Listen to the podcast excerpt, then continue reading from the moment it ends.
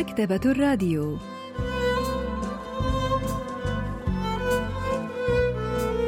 أهلا وسهلا بكم في حلقة جديدة من البرنامج الأسبوعي مكتبة الراديو الذي نستعرض من خلاله كتابا جديدا كل أسبوع.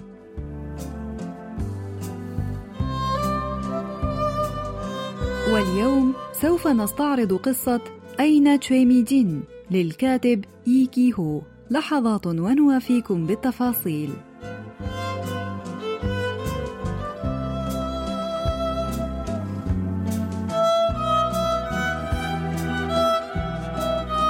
في منتصف الشهر الماضي سجلت الدخول في موقع إلكتروني للمنتجات المستعملة كي أشتري hard disk خارجي ووجدت أحدهم يبيع روايتي التي نشرت قبل عامين بسعر رخيص للغاية. عرضها عضو نشيط اسمه المستعار هو جيمس شاتر. كما عرض أكثر من خمسين عملا أدبيا آخر وحوالي عشرين عددا من المجلات ربع السنوية القديمة للبيع إلى جانب روايتي. قسمت الروايات إلى ثلاث مجموعات كل واحدة تضم أسعارا متنوعة مثل سبعة آلاف وون وخمسة آلاف وون وأربعة آلاف وون أما المجلات ربع السنوية فكان سعر كل عدد منها ألفي وون كان كتابي في المجموعة الثالثة. نشرت قصة أين تشيمي جين للكاتب إيكي هو عام 2016 وبطل القصة أيضا اسمه إيكي هو وهو أيضا يعمل كاتبا تماما مثل المؤلف. وفي بداية القصة يكتشف إيكي هو أن كتابه يباع بسعر بخس في موقع إلكتروني لبيع الأشياء المستعملة.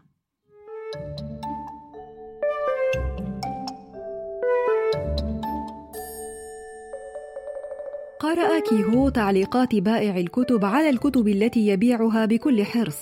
كان التعليق على رواية يول ميونغ للكاتب باك سانغ يونغ التي صنفت ضمن المجموعة واحد تقول بداية أسطورة مذهلة ولذلك فسعر هذا الكتاب سبعة آلاف وون المجموعة الثانية كانت تحتوي على أكبر عدد من الكتاب مثل ماريو فارغاس وإيفان تورجينيف وأنهي كيونغ وإي سونغو حصلت الكتب في هذه المجموعة على عبارات الثناء والتقدير ضمتها عبارات مثل هذا الكتاب يعلمك قوة تقبل الفقد وغيرها. حرك كيهو فأرة الحاسوب كي يقرأ التعليق على روايته. إي كيهو رواية سخيفة رديئة. تزيد القصة مللا مع تطور الأحداث. نسخة موقعة من الكاتب لسخرية القدر. احصل عليها مجانا إذا اشتريت خمسة كتب من المجموعتين واحد واثنان. قرأ الكاتب التعليق على الرواية التالية لروايته. الكاتب باك هيونغ سو.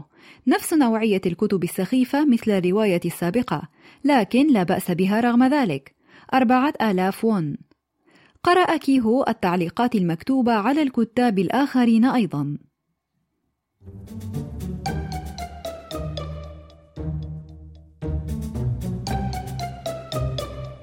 تصفحت قائمة الكتاب السابقين في مجموعتي.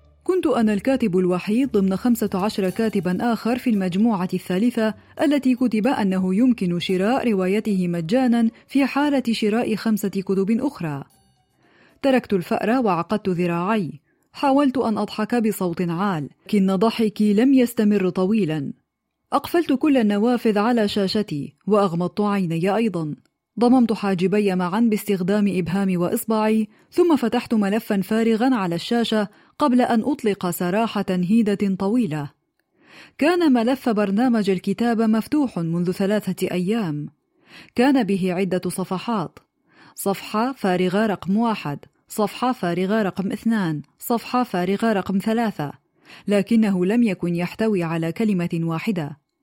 رحت أحدق في الصفحة البيضاء على الشاشة أمامي لأكثر من عشرة دقائق ثم التقطت سيجارا. كنت أحاول إشعال السيجار بالقداحة لكن قطعة الحجر الصغير سقطت منها على الأرض. جلست على مكتبي ونظرت إلى قطعة الحجر على الأرض وإلى يدي اليسرى الممسكة بالقداحة. لم ألاحظ قبل تلك اللحظة أن يدي كانت تعتصر القداحة بكل قوة. نسخة موقعة من الكاتب لسخرية القدر. أحصل عليه مجانا في حالة شراء خمسة كتب أخرى. كتاب باك هيونغ سو كان بأربعة آلاف وون عضضت شفتي السفلى وأنا أتأمل قداحتي دون قطعة الحجر. ضربت المكتب بقبضتي بقوة. لابد أن قراءة ذلك التعليق القاسي لم يكن أمرا سهلا بالنسبة إلى كيهو البروفيسور بانغ مينهو أستاذ الأدب الكوري بجامعة سيول الوطنية يحدثنا عن الأفكار التي مرت بذهن بطل القصة أثناء قراءة التعليق 작품 서평 나온 것 보면 잠옷 날카로운 서평들이 많습니다. 어, 지금 이 يقوم الكاتب بإضفاء المعنى على عمله مهما قال الآخرون أو فكروا خلاف ذلك. لكن العالم الخارجي عالم قاسي. لا أحد ينظر إلى العمل الأدبي من وجهة نظر الكاتب. فالقراء يقيمون الكتاب حسب قيمهم وتفضيلاتهم الخاصة وغالبا ما يكون منظورهم قاسيا.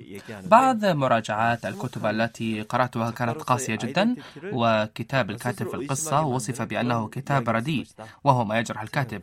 فجعل التعليق يشك في هويته و وقدرته لم يستطع الكاتب أن ينام تلك الليلة فأيقظ زوجته ليحكي لها عما وجده في الموقع الإلكتروني الذي يبيع الأغراض المستعملة وأخبرها أن كتاب باك هيونغ سو قدر ثمنه بأربعة آلاف وون بينما اعتبر عمله هدية مجانية كيف يقول هذا عن كتابي؟ رديء يهدى مجانا؟ هل يمكن أن يكون أحد معارفي وقد تعمد إهانتي بهذا الشكل؟ أشعر أنه قصد ذلك. راح كيهو يتحدث عن الإهانة المتعمدة واغتيال الشخصية واحتمال لجوئه إلى القضاء عندما قاطعته زوجته فجأة. توقف عن تصفح الإنترنت وابدأ في الكتابة. أنت ترى هذه الأشياء لأنك لا تكتب. الإهانة الحقيقية لأي كاتب هو أن يعجز عن كتابة كلمة واحدة. في اليوم التالي أرسل كيهو رسالة إلى جيمس شاتر قائلا إنه يريد أن يشتري خمسة من الكتب في المجموعة رقم اثنين. لكنه حرص على جعل شراء الكتب يتم وجها لوجه. كتب قائلا قرأت أنني يمكنني الحصول على كتاب إيكيهو مجانا إذا اشتريت خمسة كتب. رد جيمس نعم سوف أحضره. إنه هدية. حملق كيهو في كلمة هدية بغيظ. ثم اشترى تذكرة قطار KTX السريع من كوانجو إلى إيلسان.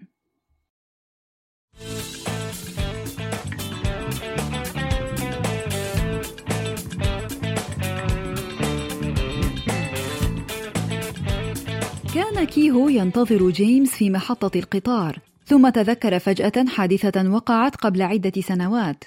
حدث ذلك بعد عامين من نشر كتابه الأول. كان في سيارة صديقه لكنه تعرض لحادث مروري وحجز هو في المستشفى لبعض الوقت. بينما كان في المستشفى زاره مندوب من شركة التأمين ليناقشه في مبلغ التعويض. عندما ذكر كيهو أنه كاتب عبس موظف التأمين بعد أن مرر عينيه في الأوراق.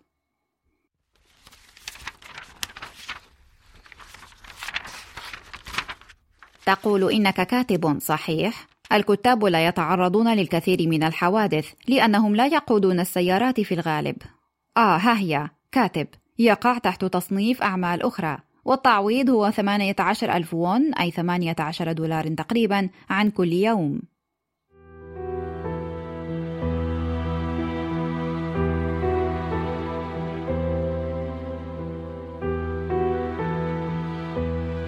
لماذا تذكرت هذا الحادث الآن؟ كيف يختلف العار الذي شعرت به حينها عن الإهانة التي أشعر بها الآن؟ أدركت وأنا في القطار المتجه إلى إلسان أن شيئا ما في داخلي كان يغلي لم أستطع أن أحدد السبب الذي جعلني أشعر بهذا الغيظ هل لأن كتابي كان في المجموعة رقم ثلاثة؟ هل بسبب التعليق الذي ذكر أن الرواية كانت رديئة وأنها كانت تزداد مللا مع تطور الأحداث؟ هل بسبب أن روايتي عرضت كهدية مجانية؟ أم بسبب كتاب باك هيونغ سو حاولت أن أقنع نفسي أن المسألة مسألة أذواق شخصية بكل بساطة. لقد انتقد جيمس هذا كتابي ولم ينتقدني أنا. مع مرور الوقت أدركت للمرة الأولى أن المستهدف من إهانته قد لا يكون له علاقة بسبب الإهانة الأول على الإطلاق، لكنني أردت أن أراه رغم ذلك. كان من الممكن أن أنزل من القطار في محطة يونغسان أو محطة هونغشين كي أعود إلى كوانجو. كان هناك الكثير من الفرص كي أخرج من ذلك الموقف. لكنني ترجلت في محطة هنغشين وركبت الباص حتى مكان اللقاء المتفق عليه. بعد ذلك عندما انتهى الموقف سألت نفسي عن سبب اختياري أن أواصل الموقف لنهايته. واستنتجت أنه موقف يشبه أن يفترق المرء مع حبيبته. حتى إذا لم أحب الفتاة التي كنت أواعدها كنت أبكي بحرقة عندما كانت تخطرني بأنها قد قررت أن تفارقني. فالبكاء كان يكمل تجربة حبي. ربما كانت هذه هي مرحلة البكاء بحرقة. ربما لهذا شعرت أن شيئا ما كان يحترق بداخلي ولم أستطع أن أمنع نفسي من الذهاب إلى المحطة. ربما كنت سأبدو بخير في تلك اللحظات لكنني كنت سأضطر للاعتراف أنني لست بخير أبدا بعد انتهاء الموقف 이 소설 속의 작가 주인공은 정말 기가 막힐 노릇이죠. 왜냐하면 자기는 يشعر بطل. القصة بغضب شديد. كان كتابه قد صنف ضمن المجموعة الأسوأ ولم يعرض للبيع بل اعتبر هدية مجانية عند شراء الكتب الأخرى. شعر بإهانة كبيرة. وقرر أن يقابل البائع وجها لوجه ليرى أن كان ذلك الرجل مؤهلا لإصدار حكم كهذا. إن كان مؤهلا للتقليل من شأن كاتب مثله. إذا تأكد الرجل مثقف واسع العلم فيما يتعلق بالأدب فسوف يقبل الحكم القاسي بصدر رحب رأى الكاتب أنه يجب أن يقيم حكم بائع الكتب المستعملة عليه حتى يستعيد كرامته المهدورة. هل أنت المشتري؟ بدأ جيمس في أوائل الثلاثينات من عمره وكان يرتدي قبعة بيسبول. كان كيهو متأكدا أنه لم يقابله من قبل. وضع كيهو الكتب على الأرض ليتفحصها.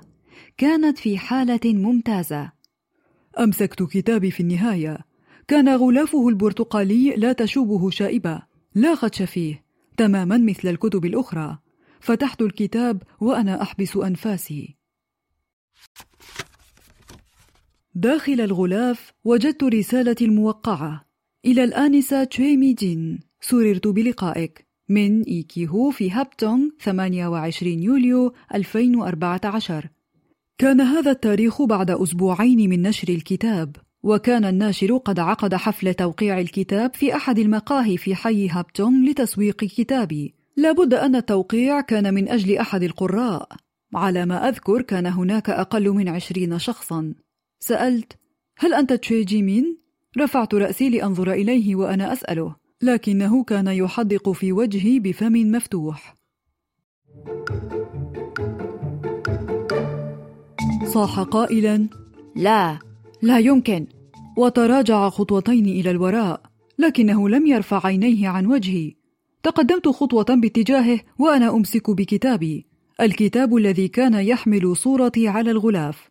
قلت كل ما أريد أن أسأل عنه هو لكنني ما إن بدأت سؤالي حتى استدار وفر راكضا. كان يرتدي خفا لكنه ركض بسرعة مذهلة رغم ذلك. لابد أنه عرف من أكون. بعد فترة عاد جيمس وجلس رجلان على مقعد خلف المركز التجاري. قال كيهو لم أعني أي شيء. كنت فقط أريد أن أعرف إن كنت شخصا أعرفه أم لا.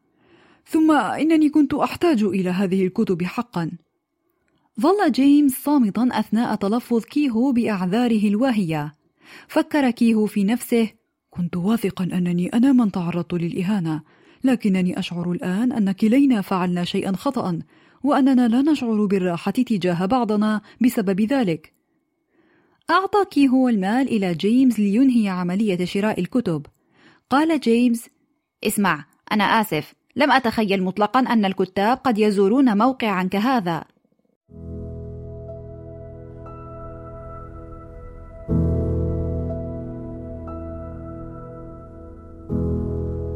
شعرت أن الأمر أغرب لأنني واصلت الحديث معه رغم أنني أنا من بدأ كل ذلك. ربما كان هذا هو ما جعلني أسأله ذلك السؤال. أنا أسأل فقط لأنني أشعر بفضول حقيقي. لماذا كتابي أنا فقط هو الهدية المجانية؟ كتب الكتاب الآخرين ليست كذلك. أحنى رأسه أكثر دون أن يقول أي شيء. قلت: هل كان سيئا إلى هذه الدرجة بالفعل؟ قال: أنا آسف. كانت هذه هي العبارة الوحيدة التي خرجت من فمه، شعرت أن هذه إهانة أكبر لكنني لم أظهر ذلك وقلت بلهجة أكثر مرحا اسمعني أنا لا أحاول أن ألومك أنا فقط أشعر بالفضول. لا تفكر في الأمر. يمكن أن يحدث هذا إلى أي شخص. قررت أن أتوقف عن الحديث في ذلك الموضوع. كانت مواصلة الحديث عنه تشعرني أنني أكثر بؤسا وإثارة للشفقة.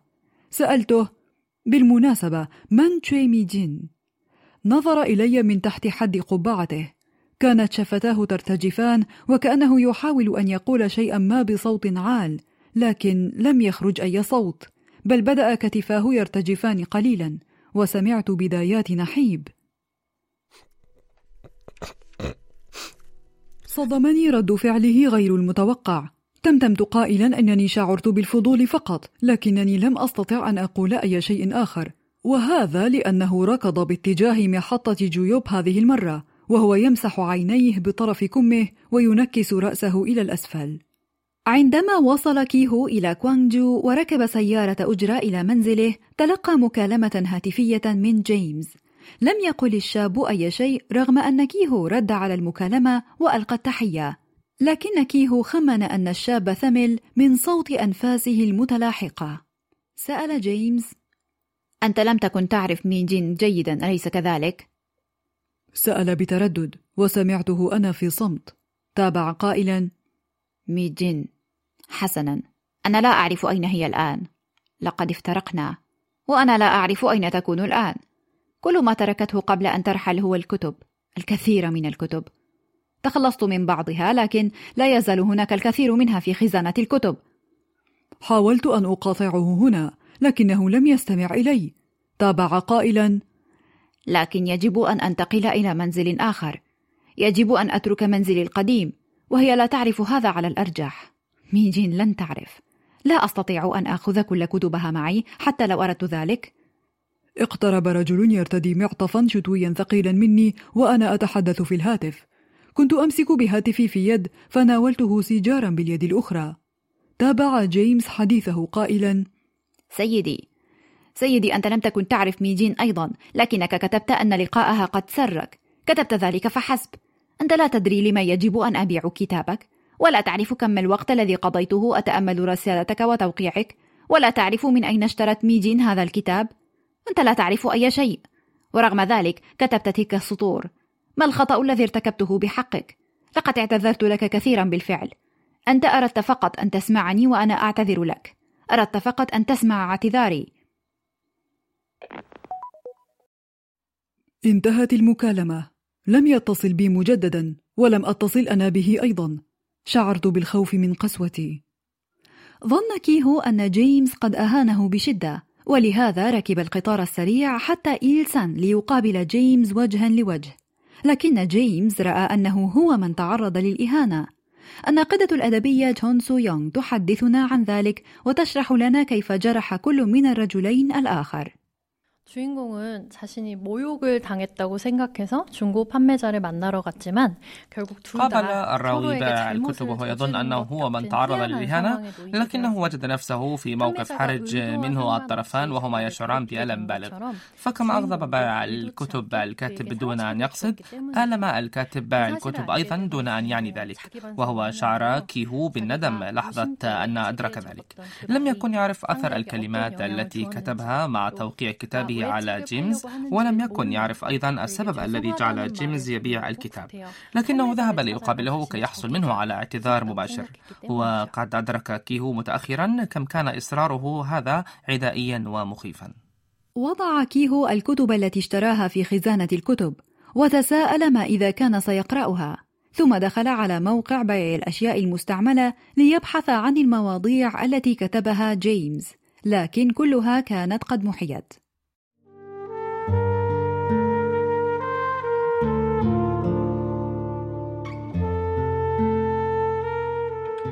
ترى هل باع كل تلك الكتب؟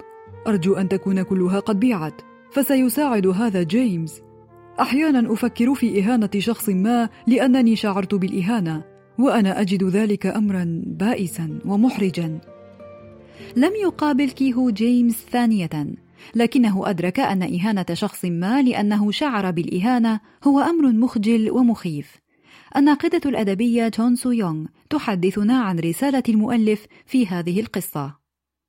최미진은 어디로에는 인간이 관계 안에서 종종 느끼게 되는 수치심이나 모욕감, 저기에 관한 면밀한 탐구가 تستكشف القصة أحاسيس الخجل والإهانة والعداء وهي مشاعر تتدخل في العلاقات الإنسانية أحيانا يظن الناس أنهم تعرضوا للإهانة والواقع غير ذلك. لكنهم يظنون ذلك ويخططون لجعل الآخرين يدفعون الثمن. وبطل القصة يرى أنه قد أهين لكنه أدرك في النهاية أنه كان غارقا في الذاتية وأنه كان مخطئا.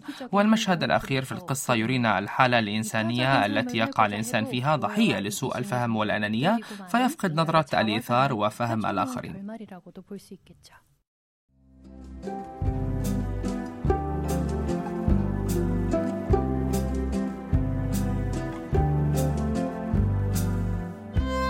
استعرضنا معا قصة أين تشيميدين للكاتب إيكي هو. وإلى اللقاء في الأسبوع القادم مع كتاب جديد ومبدع جديد.